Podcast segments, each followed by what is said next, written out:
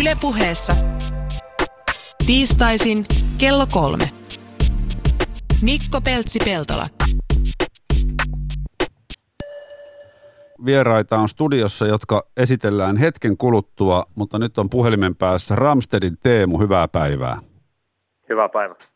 Tuota, sä aiot pyöräillä perjantaina kuntopyörällä vuorokauden. Miksi?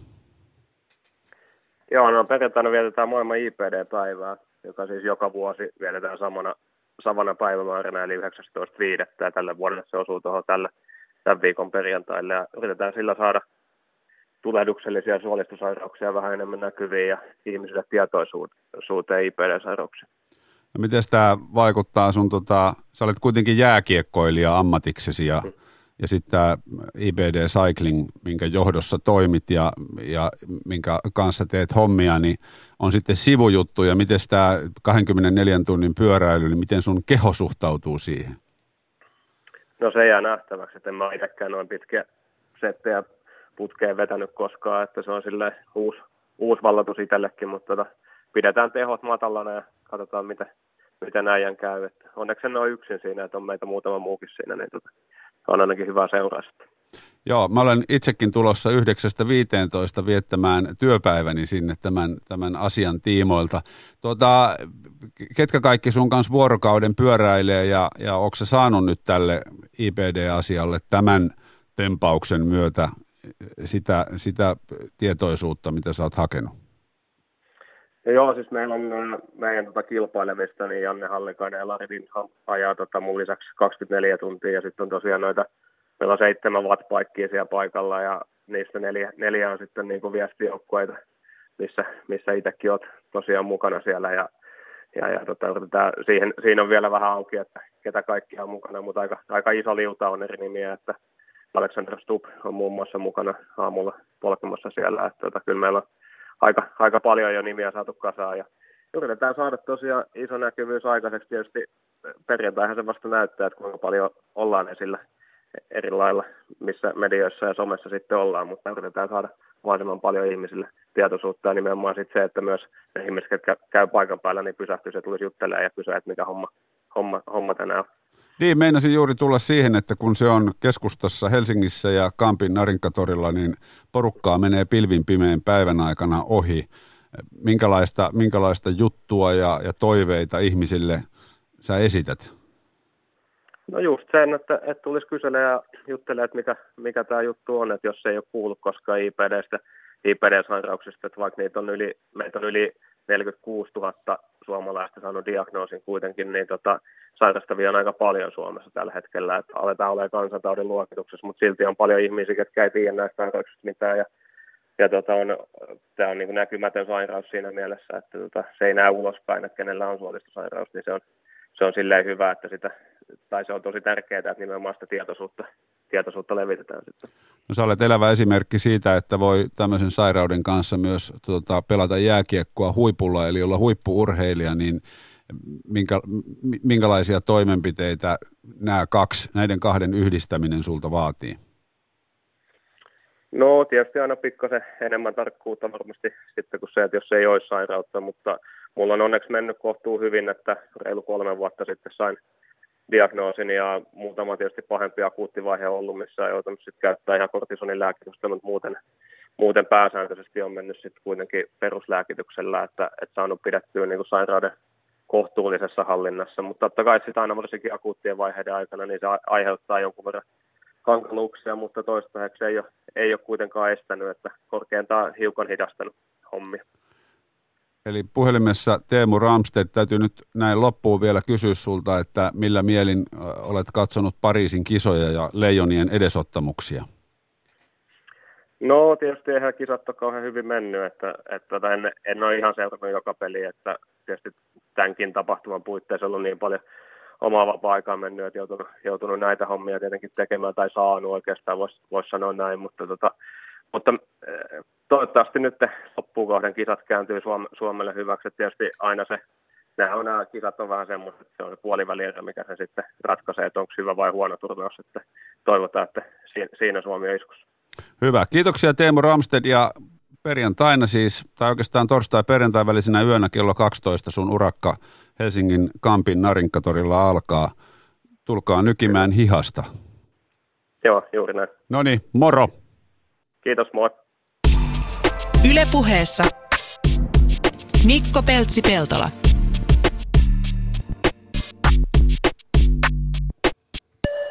No ja sitten aloitetaan raivokas melan heilutus.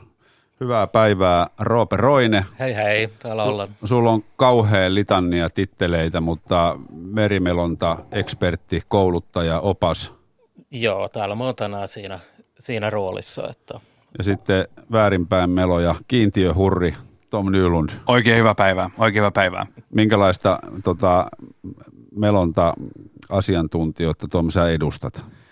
Mä sanoisin, että mä oon tätä ehkä, ehkä rohkeus edellä melojaa ja Roope taas on se, joka on, on, on ammatillisesti pätevä, koska Roope on kuitenkin opas ja mä oon enemmän vaan semmoinen, joka menee intohimo edellä sitten merta edemmäs melomaan. Niin, no Tom vähän vähättelee tuossa, että mä, Tom on ollut mun mukana pari kertaa ja kyllä Tom on hyvin etävä meloja myös, mutta energiaa löytyy myös.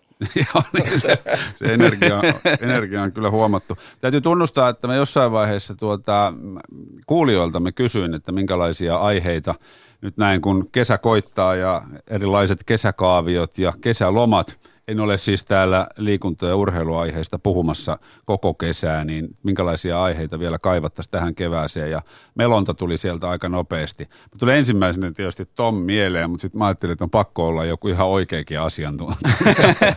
Roope, Roope on käynyt kouluja ja, ja olet ollut ulkomailla ja kaikkea ja, ja töissä ja tälle ja olet yrittäjä kansalalla, niin piti saada joku, joka oikeasti niin osaa vahvistaa faktat. Okei, niin. okei. Okay, okay. Vastuu jo. siirtyy mulle nyt. Joo, Joo me, me päästään Roopen tarinoihin takaisin maailmalta vielä ennen kello 16, mutta se, mitä siis toivottiin, oli se, että käsiteltäisiin ihan alkeet, melonnan ABC, jo ihan siitä, että mitä on melonta. Ja sitten jos joku ihminen haluaa lähteä melomaan, mikä on muuten mahtavaa puuhaa, sanotaan se tähän väliin, niin saisi jotain apuja tästä. Mm. No Melontaahan on hyvin monenlaista. Että sehän on semmoinen yleiskäsite, merimelontaa, kanoottimelontaa tai avokanoottimelontaa, koskimelontaa. Ja niitä miljöitähän on loputtomasti. Missä vaan vettä on. Missä vaan vettä on. Ja se vesi voi olla paikallaan, se voi olla virtaavaa vettä joessa, se voi olla meri, missä on kovia virtauksia. Niin niitä, niitä paikkoja, missä toteuttaa sitä on, on hyvin monenlaista ja sekin tietenkin laittaa tietynlaisia haasteita sitten. Se, se on just, Suomihan on mahtava paikka Melonella, kun meillä on ne, ne suojaisat järvet, missä on aika rauhallista meininkiä. Sitten meillä on meri ja merihan vaihtelee päivästä päivään. Sitten yllättävän paljon koskia kyllä löytyy ja jokia. Ja mehän ollaan sinä ja minä Mikko oltu kaiken näköisillä koskiseikkailuilla – ollaan se väärinpäin melonta asiakin varmasti täytyy, täytyy avata, koska susta on nyt käytetty tämmöistä väärinpäin melonta titteliä, niin se on, se on hyvä jossain kohtaa avata, mutta ei mennä näihin kiusallisiin asioihin ihan vielä. Ja jos voidaan kiinni vähän tuosta Tommen äh, lauseesta, tuossa oli mun mielestä hyvä pointti, että miten monimuotoinen äh, paikka Suomi on melojalle koska on niitä järviä ja jokia ja sitten meillä on pitkä, pitkä rannikko, missä on kaiken tyyppistä saaristoa, ja, sisäsaaristoa. Ja, ja ennen kaikkea, kun meillä on joka mies oikeus, koska ei ole ihan kaikkialla Euroopassa, missä olisi niinku kaunista merta ja rantaviivaa, niin sitten sulla ja. ei ole sitä joka mies luokka ja se on todella tyhmää sitten mennä jonkin hotelliin yöksi, kun sä oot melonnut koko päivä ja se olisi vaan iha, ihailla sitä auringonlaskua jossain rannalla, mutta Suomessa se voi tehdä. Toi on ihan totta. Ja mutta hotellitkin on kivoja. Mulla oli tuossa huhtikuussa melontaretki Venetsiassa. Ja Venetsiahan on, on itse kaupunki, mutta Venetsian ympärillä on paljon saaria ja se on semmoinen laguunimainen iso alue. semmoinen 80-90 kilometriä idästä länteen ja siellä, siellä on ne saaret ja, ja itse Venetsia. Ja, ja viikko melottiin ja yvyttiin joka yö hotellissa. Ja se oli tämmöinen kulttuuriruokamelonta. Mihin sä laitat ne kajakit sitten sinne hotelliin? No, meillä oli ne siellä kadulla itse asiassa monessa paikkaa. Niinpä tietenkin. että et, niin kuin tämmöisenä välineenä niin kajakki ei ole, ei ole pelkästään sen takia, että pääsisi luontoon, vaan sillä voi myös liikkua urbaaneissa miljöissä. New York, se voisi olla upea paikka meloa. No varmasti. No minkälaiseen, mihin pitää ottaa yhteyttä, jos joku haluaa aloittaa melonnan? No mun mielestä just melonnassa on tärkeää muistaa, että se on tekniikkalaji. Jos sä saat ihan alkumetreillä hyvän tekniikan, eli joku opettaa sulle melonnan perusteet hyvin, niin se tulee olemaan paljon nautinnollisempi harrastus. Ja sen takia kannattaa mennä jonkun melontaseuran kurssille tai sitten joku kaupallinen toimija Suomessa ja sitä kautta aloittaa se. Koska jotenkin se tärkein vaihe on, on se alku. On, on tosi vaikea sitten muuttaa ihmisten tekniikkaa, kun ne on pari vuotta melonut ehkä ei niin täydellisellä tekniikalla. Mikä on semmoinen tyypillinen virhe, mikä aloittelija tekniikassa mä sanoisin, pieleen? Mä sanoisin, että ihmiset meloo, kun ne uis koiraa. Sen mä oon nähnyt. Eli, eli kädet, kädet vaan vie sitä melaa. Ja se on todella, todella tehotonta. Kun taas sun pitäisi miettiä, että kädet ovat enemmän paikoilla, että sä et kyynärpäässä taivuta niin paljon, mutta sitten käytä se keskivartalo ja, ja sitten sen tuntee niin kuin vatsassa. melota koko menoo, kropalla. Koko kropalla ja jopa jalkoja käyttämällä, että saa siitä tukea siinä. Silloin sulla on hyvä ote siihen itse kajakkiin, että se tuntuu, että sä viet sitä kajakkiin ja se on vakaa. Ja sä pystyt silloin melo koko päivän ja vaikka sitäkin enemmän, kuin taas jos sä vedät pelkillä käsillä ja sitten on, on tuuli päällä, niin ei sitä hirmu kauan jaksa sutia sillä. Ja siinä se oli. Eli melontakurssille. Mm. Ei, ei, se ole kallis lysti välttämättä, että kyllä noin riippuen melontaseurasta, minkä hintainen se on, mutta kyllä niitä löytyy ihan, ihan järkevä hinta, että se ei ole kallis harrastus aloittaa, koska monella melontaseuralla on omaa kalustoa, mitä sä voit pienellä rahalla vuokrata, lainata.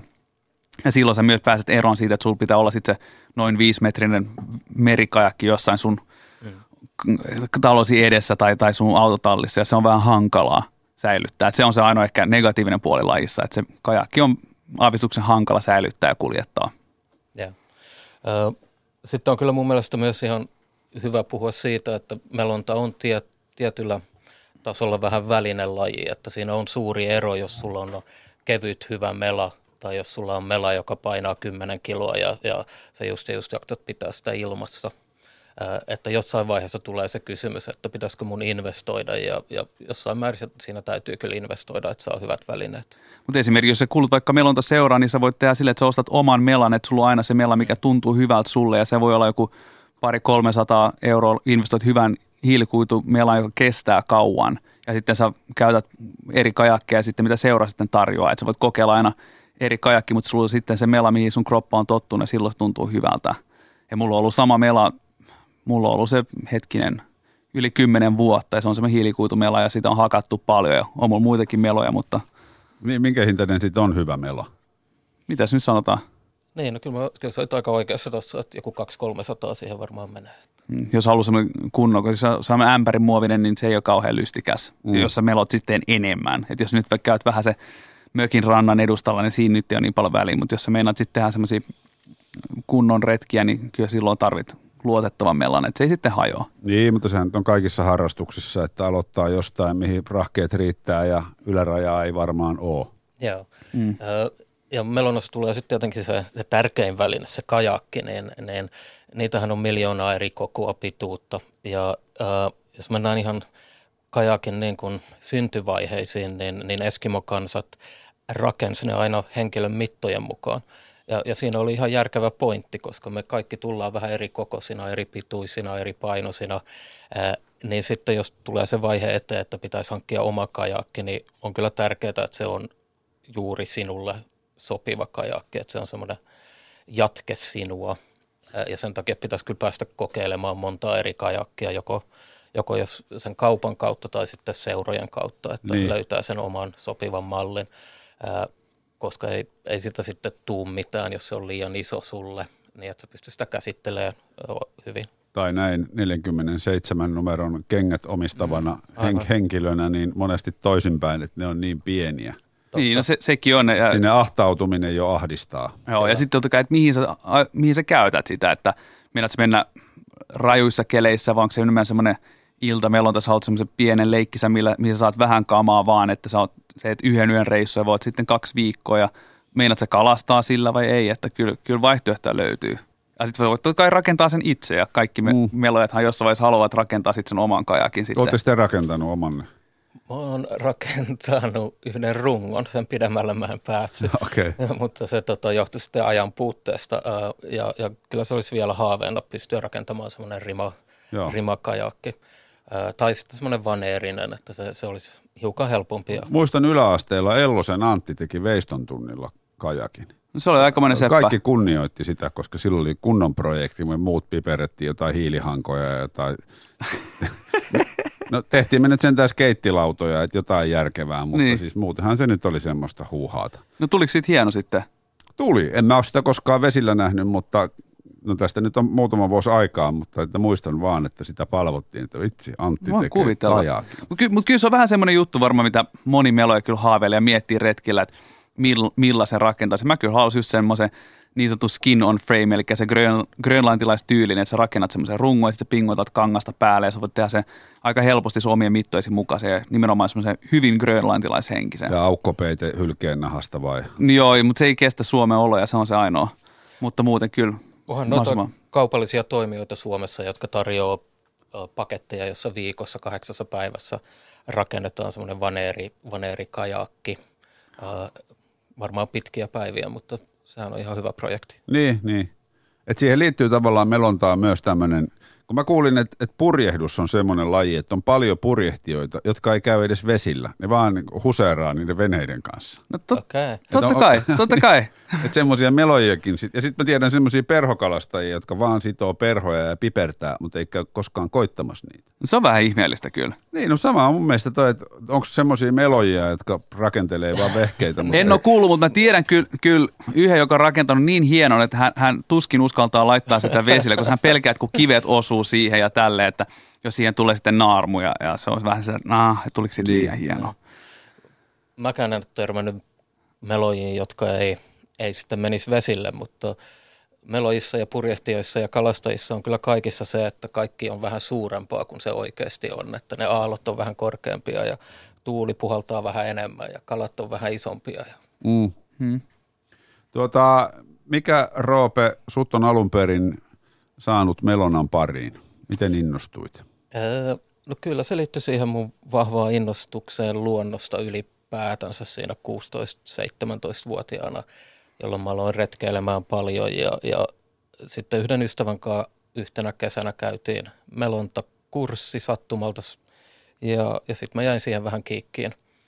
Ja sen jälkeen se on ollut osa mun elämää enemmän tai vähemmän. Siinä on ollut semmoisia taukoja, mutta nyt viimeiset 15 vuottahan se on myös ollut osa mun ammattia, että että dominoinut aika paljon mun elämää.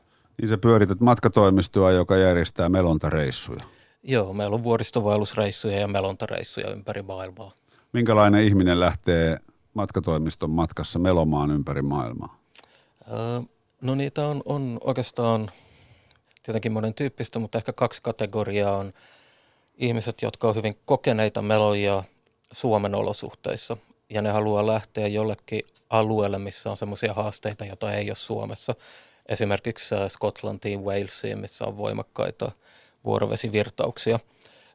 Ja, ja se on heille uusi miljö ja haluaa sen, tehdä sen niin kuin turvallisen opastuksen johdattamana. E, ja sitten on, on ihmisiä, joilla ei ole niin paljon melontakokemusta, mutta ne haluaa päästä jonnekin uuteen miljööseen, jossa on tiettyjä riskejä ja vaaroja, mitä ei ole Suomessa. Eli Pohjois-Norjan rannikko, Grönlanti, Kanada, missä meri on vähän, vähän suurempaa kuin Itämeri. Reissut on sitten tietysti pisteytetty vaikeusasteen mukaan. Pitääkö katsoa, kuinka sä toteat ihmisten merikelpoisuuden ennen kuin päästit matkalle? Sulla on kuitenkin matkajärjestäjänä vastuu. Joo, toi on kiinnostava kysymys, jonka mä usein saan, että tuleeko ihmisiä väärälle matkalle niin sanotusti. On se sitten vuoristovaellus tai merimelonta. Ja, ää, mun 25 vuoden kokemuksen perusteella niin 99,9 prosenttia on oikealla matkalla. Yleensä se menee niin päin, että ihmiset aliarvioi omaa kokemustaan ja omaa osaamistaan, ja ne olisi hyvin voinut tulla vielä vaativammalle matkalle. Et ihan muutaman, muutama henkilö on näinä vuosina ollut ihan selvästi väärällä matkalla heille. Niin kuin taitotaso on nähnyt, mutta kyllähän nekin tietysti maisemat ovat saaneet kokea Joo, tietysti, että sitten oppaan vinkkelistä katsottuna siihen syntyy sitten uusi haaste, jos, jos ryhmä on hyvin epätasainen, mm. että kaikille niin kuin sitten tulisi hyvä mielisen matkan lopussa ja kaikki on saaneet sitä, mitä ne on tullut hakemaan. Sulla on hirveän liuta erinäköisiä tuota, koulutuksia melonnasta ja sekä vuoristovaelluksesta ja ensiavusta. Mitä nämä kaikki kurssit on, mitä sä oot käynyt? Suuri osa ulkomailla. Öö, niin, siinä on pari, pari eri polkua. Että siinä on ollut tämä Iso-Britannian BCU melontaohjaajakoulutus, jota mä oon vuosien aikana suorittanut. Sitten on ollut tämä NIL, Pohjoismaiden merimelontakoulutus, ja sitten Suomen Soutu- ja Melontaliiton ohjaajakoulutuksia. Ja ne kaikki on tietenkin hyvin samanlaisia siinä struktuurissa, että sä teet semmoisia harjoittelujaksoja, sitten sä käyt keräämässä kokemusta ja sitten sä tuut yrität läpäistä jonkun testin. Ja ne eri tasot viittaa vaan siihen, minkälaisessa ympäristössä sä pystyt sitten turvallisesti johtamaan, ohjaamaan ihmisiä. Tai sitten jos se on sitä kouluttajapuolta, että minkä, minkä tyyppistä melontaa sä pystyt opettamaan ihmisille. No miten tuota, sitten kun on se kurssi käyty ja sitten lähdetään vesille yksin, niin minkälaisia asioita pitää ottaa huomioon? No mun mielestä kaikkein tärkein on, on, on sää. Joo, mä, mä oon ehdottomasti samaa mieltä. Ja sää, jos mä nyt katson siitä mun omasta vinkkelistä, ja tässä ei, tässä ei niin kuin ole eroa sen välillä, että teenkö mä oman retken vai onko mä luomassa retkeä asiakkaille. Sää on mulle aina luokiteltu kolmeen eri osioon, eli on, on se sää, mikä on, on jo tapahtunut, se sää, mikä tapahtuu eilen ja toissapäivänä, ja sitten on se sää, mikä just tällä hetkellä vallitsee sillä alueella, minne mä oon menossa, ja sitten on se sää, mikä äh, ehkä tapahtuu sinä aikana, kun mä oon tällä retkellä. Äh, ja tämä tieto on mulle hyvin tärkeää. Ja Suomessahan tämä on helppoa tietoa saada, mutta jossain paikoissa, missä mä teen töitä, niin se voi olla jopa vähän haastavaa saada koko tämä info. Mutta sen jälkeen, kun mulla on tämä info, niin mä voin alkaa rakentamaan sitä retken seuraavaa osiota, eli suunnitella sitä reittiä niin, että se on sopiva niihin sääolosuhteisiin ja sille ryhmälle. Tai jos on kyse musta itsestäni, niin mun täytyy jollain tavalla arvioida, että mikäs mun tämän päiväinen melonta, melontakunto on, että on, onko niin onko tässä nyt turvallista mun lähteä tälle retkelle. Ni, niin se sää on, on, on hyvin, hyvin, hyvin tärkeä osa melontaa. Mitä sääpalveluita sä yleensä sitten käytät? Öö, no mä käytän täällä kotimaassa tietenkin ää, näitä ihan normi-yleisiä, mitä näitä nyt on joitain kaupallisia ja, ja, ja sitten ää, sitä norjalaista yyriä, mitä moni käyttää ja, ja sitten mä käytän tämmöistä – missä mä yritän katsoa vähän pidemmällä aikavälillä, missä on satelliittikuvia, miten ilmamassat liikkuu Euroopan yllä, että mä saisin vähän kuvaa siitä, että Joo. minkälaisia rintamia, missä korkeapaineet on.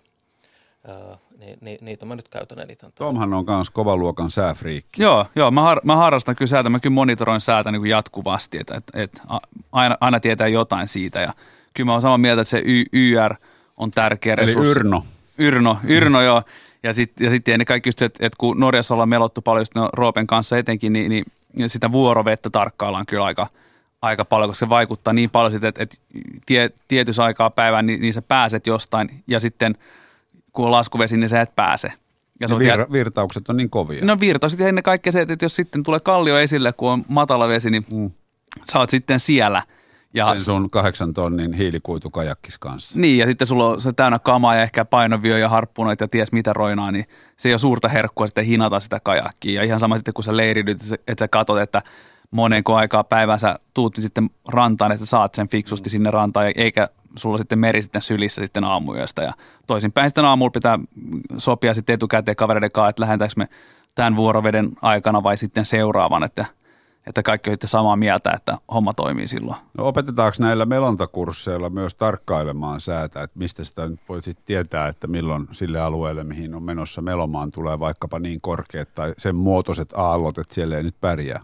Mm, no ei suoranaisesti ole semmoista ihan selvää äh, kurssiosiota, mikä, mikä olisi sääkurssi, mutta kyllähän siitä keskustellaan ja puhutaan. Ja, ja varsinkin sitten, kun ollaan melomassa, niin äh, yritetään osoittaa, että millä tavalla se saaristossa voi vaikuttaa tuuli, mitä voi tapahtua, jos me mennään sen saaren tältä puolelta, onko se, vaikuttaako se tuuli siihen eri tavalla kuin jos me mennään tuolta toiselta puolelta ja niin poispäin. Mutta jos puhutaan merisäästä, niin löytyy kyllä todella paljon hyviä julkaisuja kyllä aiheesta. Tämä Seija Paasasella, terveisiä Seijalle, niin löytyy tosi hyvä sääkirja, joka on ihan yleiskatto ja se on sää, mikä valitsee kaikkialla ja siinä on myöskin hyviä osioita sitten merisäästä ja sitten kun katsoessa veneilyliikkeestä, jos haluaa oppia lisää vaikka merisäästä, niin sieltä löytyy tosi hyviä ihan edullisia kirjoja. Totta kai kirjastosta löytyy hyvinkin paljon säätietoa, jos Ja sehän on muuttunut aika radikaalisti tämän munkin melontauran aikana, että jos silloin, jos silloin alkuvuosina oli ne pari-kolme radiolähetystä, joita pystyi kuuntelemaan radiosta, niin nythän Suomen saaristossa about kaikkialla, niin on jonkunlainen 3G ja sä pystyt olemaan verkossa ja, ja todellakin saamaan sitä äh, ihan niin kuin up-to-date sää-infoa. Joo, mutta kyllä se luo sitä tunnelmaa siinä leirissä, kun sä kuuntelet merisäätä siinä matkaradiosta, mitä pitää veivata, että kuuntelet, että, että, että kotka rankkyö. Se on hienoa. Sanot, ja, sanotaan siis ennen lähetystä, Tom, halusi, sä halusit, että sä pääset sanomaan merisään jossain kohtaa. Merisään, ja mieluummin mm. mun haave on lukea joskus pitkään merisään. Joo, terveisiä tuonne naapurikanavalle. Kyllä, kyllä. Mä osaan ne varoitukset. Yle puheessa vieraana merimelontakouluttaja Roope Roine ja väärinpäin meloja Tom Nylund. Yle puheessa Mikko Peltsi-Peltola. No sitten sää on hyvä, melontakurssi käyty ja lähdetään vesille. Minkälaista varustusta mukaan? Herkkuleipiä ennen kaikkea, koska se, se on semmoinen menopeli, mikä kulkee sun energialla. Ja herkkuleipä on se mun mielestä paras, koska sä voit syödä sitä siellä, kun sä kellut ja voit ottaa rennon lounasbreak ja syödä herkkuleipiä Mi- siinä. Mitä herkkuleivän päällä on? Siinä pitää olla kinkkua. Sä tarvitset suolan, se pitää olla kinkkua, siinä pitää olla jotain, jotain vihanneksia. Kinkkujuustoyhdistelmä on mun mielestä jotenkin vähän liian raju, mutta yleensä se kinkkuleipä on se paras. Mitä muuta? Aa, ja mitä, mitä leipää se pitää olla? No se voi olla, no ruisleipä on aina hyvä, mutta ihan mitä vaan. Mutta ei banaaneita. Mä en suostu syömään banaaneita meloissa. Siis banaaneissa, onko Roope samaa mieltä banaaneista, koska niistä, näillä kalastajillahan se on ihan kirosana. Että ne, jos okay, ottaa kalaveneeseen banaanin mukaan eikä tule kaloja, niin hyvä, ettei lätty lätise sen päälle. Okei, okay, okei. Okay. Mun mielestä banaanit on ihan hyviä. Mutta siis päh, suolapähkinät on aina toimivia. Ja sitten mulla, mulla yhdessä vaiheessa, kun mä mel, yritin meloa siis Ahvenanmaalle, niin kuin, että Helsingin Lauttasaaresta sitten Maarianhaminaan, se oli tämmöinen nuoruuden kokeilu vuonna 2007, niin silloin mä keksin, että mä, jos mä teippaan niin roudariteipillä, että maapähkinä voi purkin tuohon kanteen ja mulla on lusikka, niin mä voin syödä sitä lennossa. Mun ei tarvitse pysähtyä syömään lounasta. Mä mä, mä syön niin kuin maapähkinä voita siinä, niin. mutta siitä sitten seuraa se ilmiö, kun sä syöt liikaa niin kuin rasvaa tai öljyä, että – WC-paperi pysyy puhtaana, mutta siihen jää öljyläikkä vaan. Joo, no mä oon Tomi kanssa samaa mieltä, että täytyy olla jotain hyvää ruokaa mukana ja, ja, ja sitten jotain, jotain juotavaa. Ja sitten muuta varustusta, niin tietenkin, tietenkin se kartta ja... ja Saa sanoa tänä välillä, että Roope tykkää leivoksista, että vi, vi, vi, viinereitä, tanskalaisia viinereitä pitää olla. Vinhuvudin leivus. Joo, no joo, sekin käy, mutta leivokset on Roopen mä, mä oon siirtynyt nykyään vähän enemmän pullaa, mutta joo, siihen, okay. siihen suuntaan. Tota, ja se kartta, kompassi ja ja sitten tietenkin öö, varamela, pumppu ja riippuen siitä vuoden ajasta, niin täytyy muistaa, että varsinkin nyt toukokuussa ja sitten syksyllä, jos meillä on myöhemmin, niin, niin vesi on, on hyvin, hyvin kylmää. Ja jos sinne pulahtaa, niin siellä ei kovin kauan pärjää ilman jonkun apua. Eli, eli se täytyy osaksi ottaa tietenkin huomioon siinä suunnittelussa, mutta myös varusteissa, että jos on mahdollisuus lainata tai omistaa esimerkiksi kuivapuvun, niin kyllähän se lisää sitä turvallisuutta ja, ja tekee sitä myös mielekkäämpää tähän aikaan vuodesta. Paitsi nyt, nythän me ollaan siirtymässä tähän, että on tosi lämpimiä päiviä ja se merivesi on kylmää, niin sä tulet hikoilemaan siinä kuivapuvussa aivan suunnattomasti, vaikka se tavallaan on järkevä pitää päällä, mutta se tulee tuntumaan aika, aika hikiseltä puuhalta. Sitten vaihtovaatteita, varavaatteita, jos, jos sattuisi niin, että, että pulahtaa sinne, sinne veteen. Ja sitten taas varusteiden määrä vähän sen mukaan, minkälainen retki on kyseessä, että onko yön yliretki ynnä muuta. Mutta nuo perusturvallisuusvälineet ja, ja onhan se puhelin pitää hyvä olla mukana, mutta ei, ei, ei pidä luottaa, että se sitten toimii joka paikassa.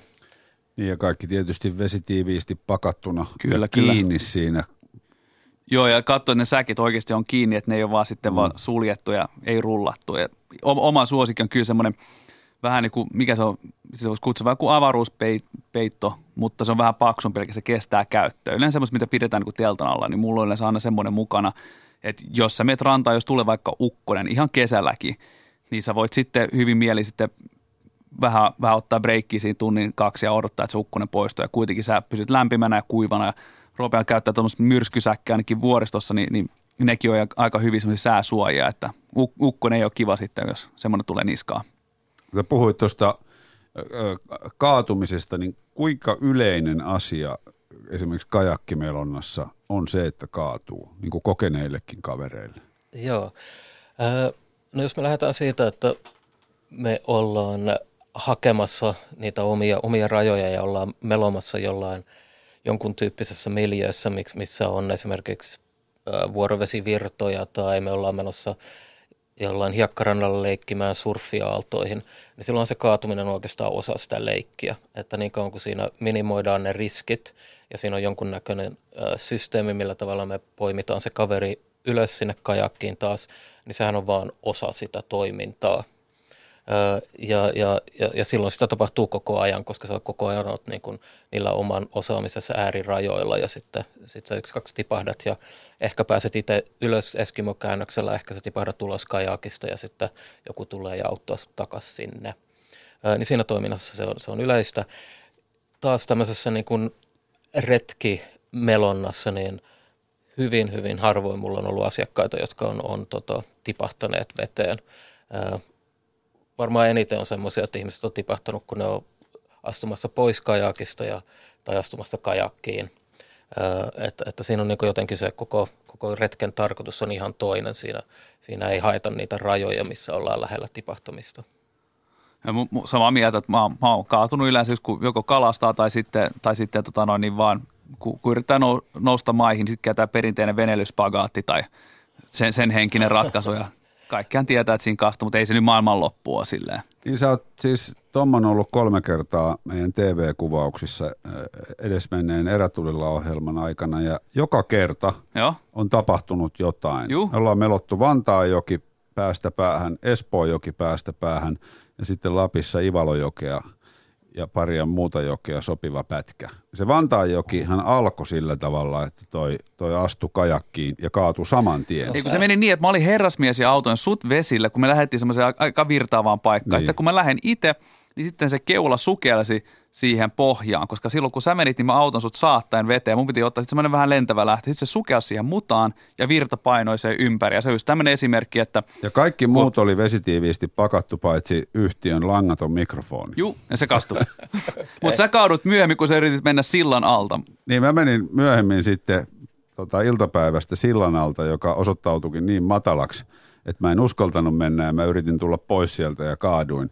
Ja mulla oli vielä, tota, ei ollut perus melontaliiveä, vaan oli paukkuliivit, joiden piti olla manuaaliset, mutta ne olikin automaatit. Ja se ja, ka- kajahti sinne, ja se oli niin matala, että se ponttooni oli niin kuin vedenpinnasta sinne betoniin. Mutta mä, olin, mä olin reilu kaveri ja huusin sulle, että se olikin automaattiliivi, kun se oli niin. lauennut siellä alla.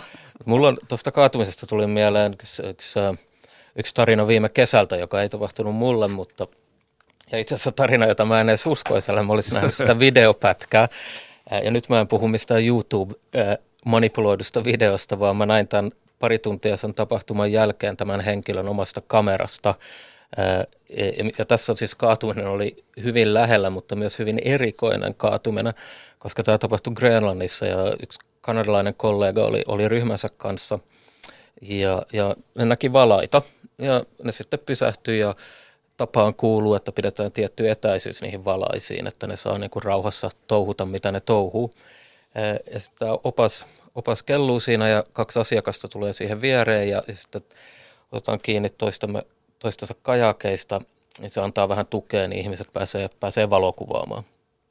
Ja ne, ne kelluu siinä ja kaikki on, on hienoa, kaunista, valaat sukeltelee ja sitten yksi, kaksi, niille tulee sellainen tunne, että ne on nousemassa ilmaan. Niin yksi valas on jollain tavalla tullut heidän alle ja se on kääntynyt niin, että sillä on maha taivasta kohti ja lähtee niin kuin nousemaan.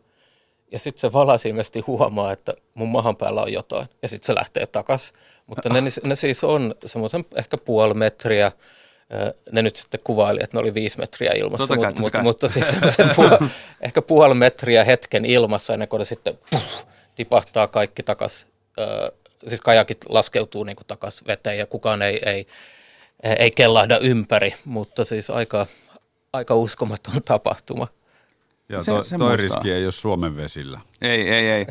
Mulla, mulla on taas käynyt semmoinen hyvinkin jännä, läheltä piti tilanne, kun mä olin Hel- Helgelandskystilla tuossa Norjassa ja sit uist, vedettiin uistin tai kajakin perässä, koska idea oli se, että me pyydetään niin turskaa, se on yleensä tapana, kun me ollaan siellä melomassa. Ja oli just laittanut viehen vesille pitkällä siimalla, se oli tosi syvä paikka ja mä en oikeasti melonnut viittä minuuttia kauemmin, kun yksi, kaksi vaan tulee semmoinen hirveä nykäisy.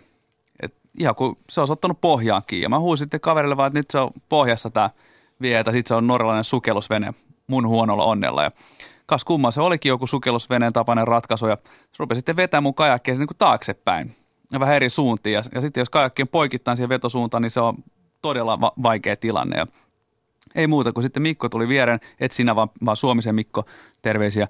Ja tota, niin tehtiin sitten lautta ja, ja ruvettiin hinaa ylös ja me saatiin sitten turskaa.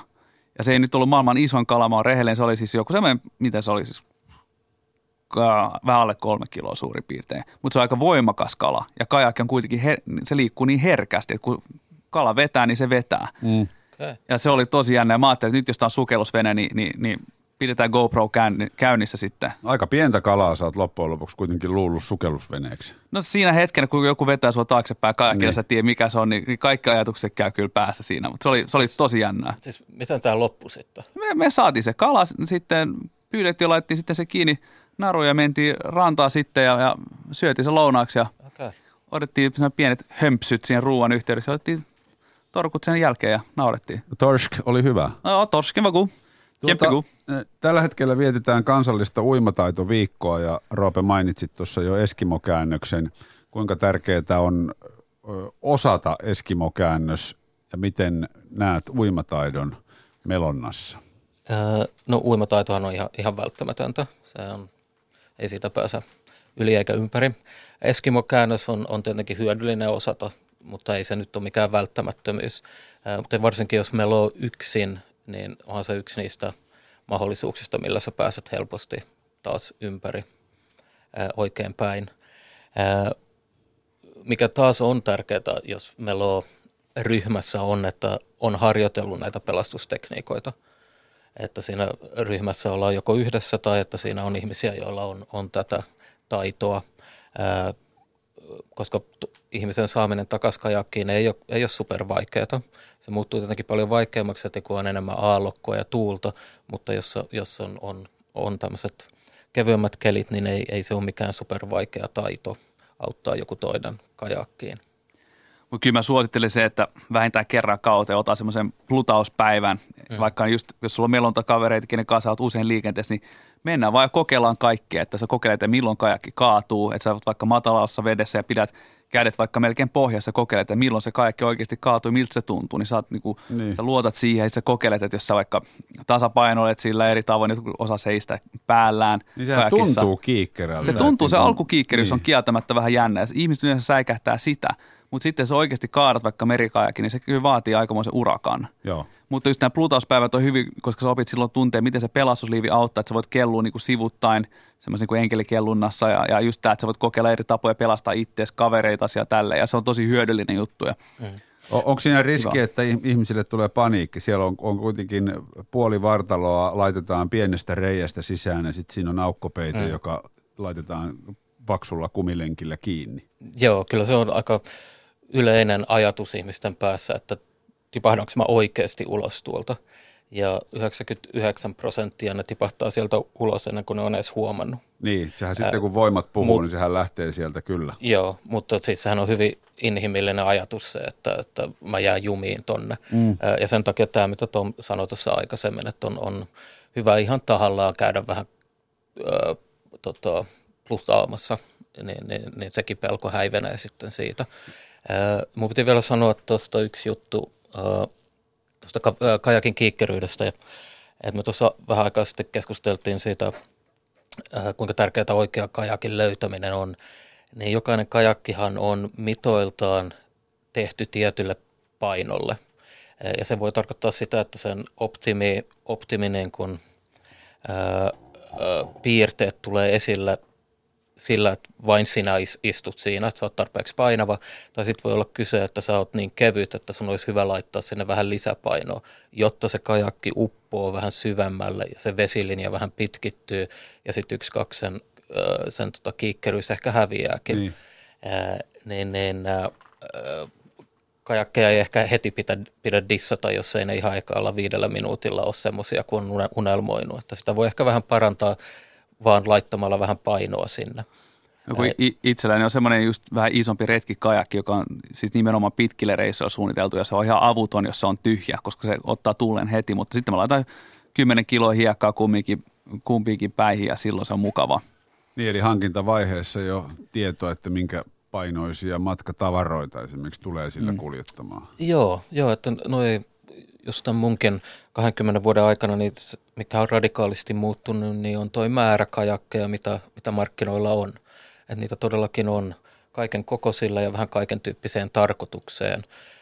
Että siinä mielessä, siinä mielessä mulla on huono ammatti, kun ei tästä tule miljonääriä, niin voi ostaa niitä niin. kymmentä eri kajakkia, mikä olisi, mikä olisi se optimi, koska, koska ne todellakin on luotu eri olosuhteisiin ja eri tarkoituksiin.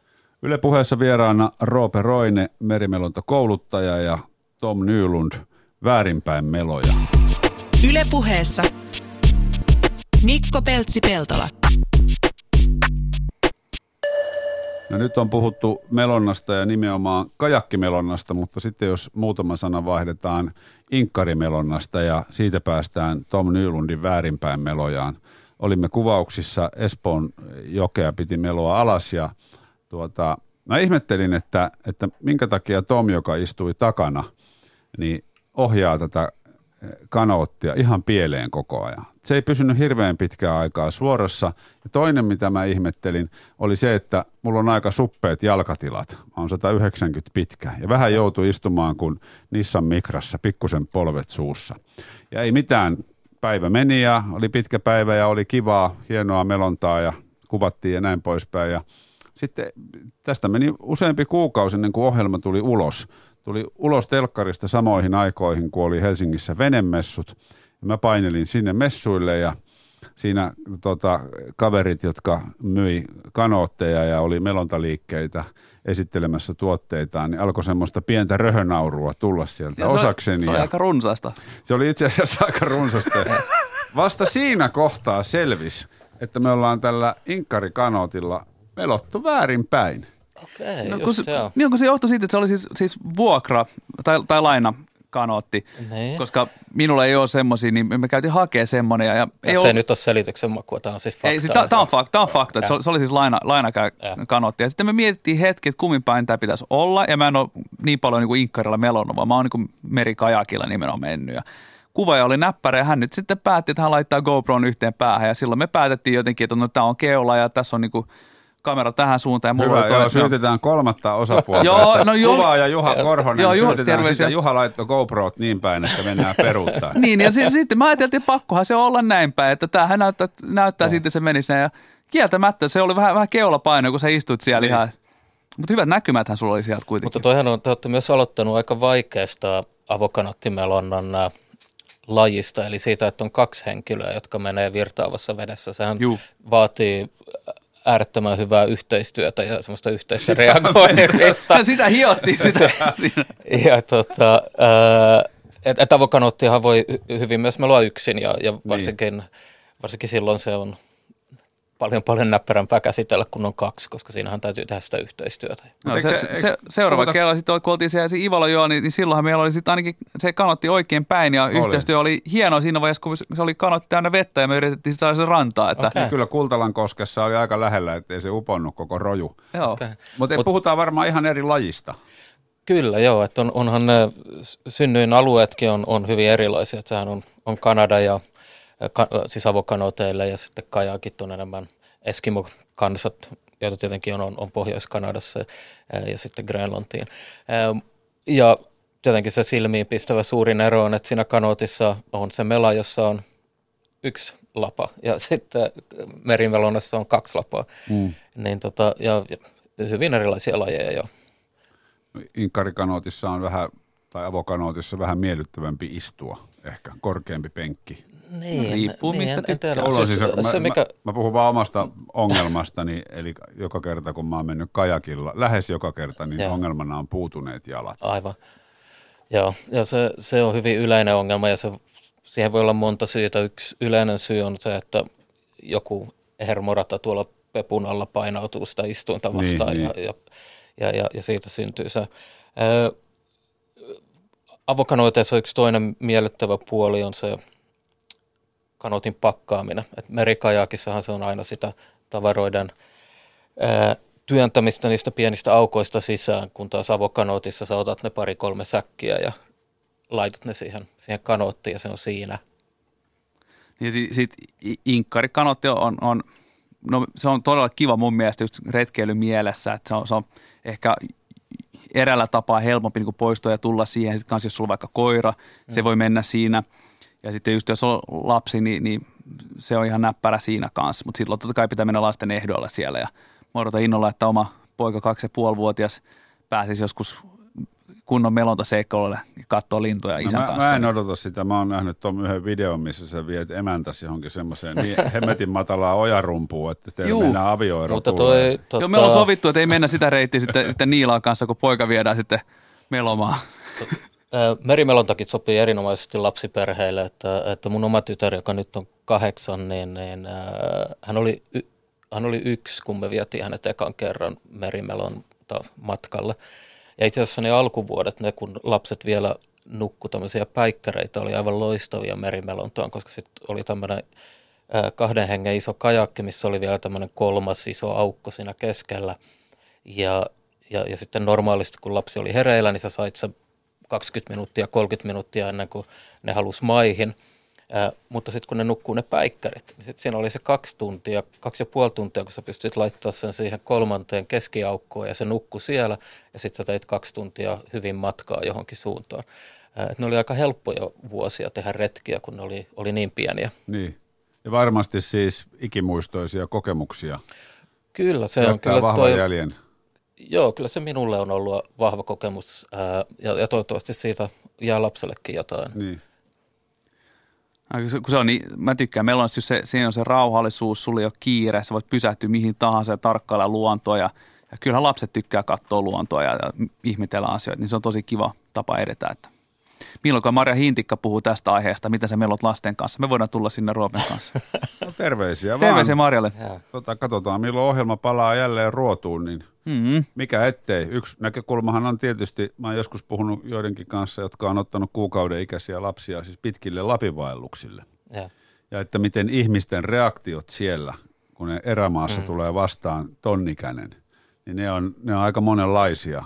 Joo. Nyt kun sä sanot, että sä oot pienen lapsen vienyt kajakkiin ja lähtenyt merelle, niin se voi olla jollekin, niin ihan kuulostaa ihan karmeelta. Niin, mulla oli, oli yksi tuommoinen jännä oma kokemus. Pari vuotta sitten me melottiin, itse asiassa avokanootti, äh, avokanootilla Ruotsissa, yksi pitkä joki Pohjois-Ruotsissa. Äh, meillä oli semmoinen kokoon taitettava kanootti, että me, meidät vietiin helikopterilla sinne alkupaikkaan ja sitten me melottiin viikko sitä jokea alas ja tultiin ää, rautatieasemalle. Ja, ja siinä laitettiin kanootti kasaan ja, ja ää, hypättiin junaan. Mut siinä kun me odotettiin sitä junaa, minä ja ystävä tehtiin jotain lounasta ja meillä oli semmoinen retken jälkeinen hyvä fiilis, että vitsi, että me ollaan tehty komea retki, että tässä on, tässä on hyvä fiilis, että me ollaan viikko vedetty täällä, täällä erämaassa tätä jokea, että vau. Ää, ja sitten sieltä vähän kauempaa ilmestyy ää, ää, tota, ää, mies ja nainen ja kaksi lasta, ja ne vetää niinku perässään jotain, näyttää matkalaukulta ja lähestyy meitä, ja sitten me huomataan, että niillä on samanlainen kanootti kuin meillä, semmoinen kokoon taitettava, jota ne vetää perässään. Niin me mennään jutteleen niille ja sanotaan, että joo, me just melottiin tässä viikko tätä, tätä, tätä jokea. Niin, niin sitten tämä perhe, jossa on semmoinen kaksivuotias ja about neljä-viisivuotias, ja ne, ne oli Sveitsistä tämä perhe, niin tota, ne sanoi, että "Ai jaa, joo, että mekin tultiin viikko tätä samaa kuin te. Me aloitettiin kaksi viikkoa ennen tuolta Norjan puolelta. Sitten me ollaan kannettu välillä tuossa tunturi yli tota kanoottia. niin siinä tuli, siinä tuli semmoinen realiteetti-check, että ää, perheen kanssa voi tehdä hyvin, hyvin paljon, kunhan suunnittelee ja, ja, ja tekee sen oikealla tavalla. Niin, kyllä. Ja maa, jos nyt ajatellaan Suomea melontamaana, niin tämähän mahdollistaa. Muistatko muuten Tom Ivalojoella tuli se vanha pappa vastaan vastavirtaan, joka oli melonnut Inarijärven halki Juu. ja meni ylävirtaa kohden Ivalojokea ja aiko melon Nakkilaan. Okay. Ja se, oli, se oli kova Inarista. jätkä. Kova jätkä. sanoit, että sillä menee kuukausia ja se kertoi niitä reittejä, miten se sitten kantaa just tota, kanot ja vehkeet jonkun kannaksen yli ja, ja sitten se pääsee jollekin joelle ja meloo sitä pitkin ja sitten merelle. Ja Joo. Pitää seurata sen kaverin some, että, että Nakkilaa. mitä se laittaa Instagramiin. se ei vaikuttanut kyllä miltään some-ihmiseltä. Kyllä No ei va- ihan. oli, oli kuule niin kuin pikkusen erakkoluonteisempi kaveri. Tämä. Voi olla joo. Joo, noit, noitahan on siis Suomessa on, niin kuin me tuossa sanottiin aikaisemmin, niin melonta on, on tosi suosittua ja näitä eri melontaprofiileja Suomessahan löytyy. Ja si- siis Suomessa on niin kokeneita harrastajia meloja, jotka on niin kolonut Lapin ja Pohjois-Ruotsin jokia, mutta ne ei tee sitä kovin suurta numeroa, ne, mm. ne niin kuin sitä, kerää sitä omaksi ilokseen. Se on melkein rikollista mun Ja mielestä. sitten välillä aina törmää näihin ja on ihan suu auki, että kuinka paljon kokemusta ja mitä kaikkea ne on tehnyt. Ja eikö tuo rannikon melominen päästä päähän ole kanssa joku melojien juttu? Joo, se sininen On se, joo. Se, on, se on Niin. kyllä semmoinen, että mä halusin kyllä tehdä, koska loppujen lopulta se itse järjestely sen ympäri, se ei ole maailman vaikein asia, että sä, että sä saat itsesi ja kajakin siihen lähtöpaikkaan ja pääset niin kuin ihmisten ilmoille väliin haki, hakee kamaa, niin se ei ole mikään vaikea.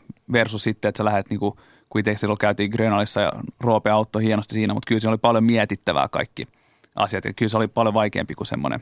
Onhan se pitkä matka meillä on se koko Suomen rannikko, mutta kyllä se on tehtävissä. Joo, ja mä, lu- mä luulen, että just tämmöisillä pitkillä retkillä on se sitten vaellusta tai melontaa, niin, niin se luontosuhde muuttuu.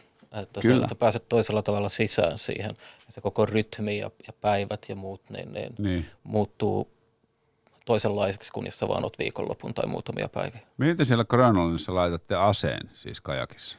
Öö, yleensä me pidet, kun meillä on siis, se oli valaskivääri, mitä me pidettiin mukana, Niin. niin. se on tarpeeksi. Mä puhun tässä Kova. sulle ihan kun saisit joku suurikin Grönlannin kävijä. Onko se Juu. kerran käynyt? Ee, mä oon käynyt kaksi, No. kaksi kertaa, mutta kuitenkin ihan pitki, pitki aika Joo, kyllä oltu. kyllä, kyllä. Mutta, mutta si, silloin kun me sitä kuljetettiin siellä ekalla kerralla, kun me oli se, se siis tosiaan valaskivääri mukana, niin jääkarhujen takia ei valaiden. Niin, totona, niin meillä oli ihan sitä varten semmoinen vedenpitävä pussi, koska se kuitenkin on melko pitkä, niin se ei mene normaalisti niin kuin melonta säkkiin. Ja jotta se on sitten helposti esille otettava, jos on tarve käyttää sitä, niin se pidettiin sitten semmoisessa vedenpitävässä säkissä, missä sitten on paikka, että lippaalle, että lipas on irti aseesta, mutta sä saat sen tosi nopeasti esille. Ja sitten se koko ihanus sitten kiinni vaan kanteen. Mm. Että se oli sitten siellä. Uppoahan sitten se, jos se on huonosti kiinni, niin Niin. Mutta tota, sitten jos palataan vielä Suomen kamaralle, niin sä Roope sivulauseissa ennen lähetystä sanoit, että tällä hetkellä kun on toukokuu, niin eletään Suomessa parasta mahdollista melontakautta. Joo, mä, mä oon kyllä sitä mieltä, että, että toukokuu ja sitten syyskuu on niitä huippu, huippuaikaa vuodesta, että saaristo on aika hiljainen, ei ole vielä kesäasukkaat, siellä ei ole veneily, veneilijöitä kovin paljon. Eikä ole kaupat auki, että omat eväät mukaan. Aivan. Ja muuttolinnut on alkanut tulemaan ja, ja, jotenkin tämä kirpeä toukokuinen il, ilma on, on aivan loistavaa. Ja sitten varmaan myös tämä tämmöisenä karhuna, joka talveunasta on herännyt, niin, niin päästä tuonne ulos luontoon, niin on, on aika voimakas kokemus tähän aikaan ja, ja, muut, ja muuttolinnut tietenkin, että kyllä Joo, ja se, siinä tietenkin just melojan näkökulmasta on myös se vastuukysymys, että, että nyt ne muuttolinnut alkaa pesimään, niin ää, melojan ei, ei, ei pidä mennä sinne häiritsemään liian lähelle niitä rantoja ja pysyä vähän, vähän kauempana ja antaa niille rauha. Mutta siinä on paljon katsottavaa silloin, että se on tosi kiva, että hyvät kiikarit mukaan, niin Joo. se on Ja todella se äänimaailmahan on aivan, aivan niin kuin huikea. Että On todella. Istuu siellä, niin siellä on sellaisia ääniä, mitä ei, ei missään muussa ympäristössä tietenkään voi kuulla. Ja sitten sä kuulet sen äänen, kun, kun veneilijät laittavat ve- ve- vetensä sitten, veneensä veteen sitten ja kuulet, kun se väli tippuu tai joku sadattelee sitten, kun masto katkee, niin se on upeata kuunneltavaa. Masto katkee. Onhan, niitä, onhan näitä ilmiöitä, kun ihmiset laittaa purjeveden vesille, niin kyllä siinä on hyvää viihdettä. niin, niin. Ja vesi kantaa ääntä, se kuuluu tyynellä kelillä pitkälle. Juu, kyllä tietää, kuka mokas. Niin. Tuossa varmaan melonnassa tuntee olevansa jotenkin niin kuin osa vettä, varsinkin kajakissa, koska osa kehosta on niin kuin ikään kuin pinnan alla. Joo, kyllä moni, moni kommentoi just no, noin, että se läheisyys siihen luontoon on, on, on niin, niin suuri. Mm. Ja mä luulen, että toinen semmoinen tärkeä osa just melontaa verrattuna moneen muuhun retkeilyyn on se, se vapaus, että sulla tavallaan ei ole sitä polkua, mitä sun on seurattava, Niin. vaan, vaan sulla on se se vesi siinä edessä ja sitten sä päätät, että mihin suuntaan sä lähdet. Kyllä.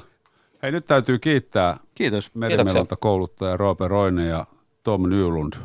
Toivottavasti tästä tuli nyt melontavinkkejä kansalaisille. Joo, ja muist, muistakaa harjoitella uintia ennen kaikkea. Niin, näin kansallisena uimataitoviikkona. Se kannattaa ehdottomasti. Ylepuheessa Mikko Peltsi-Peltola.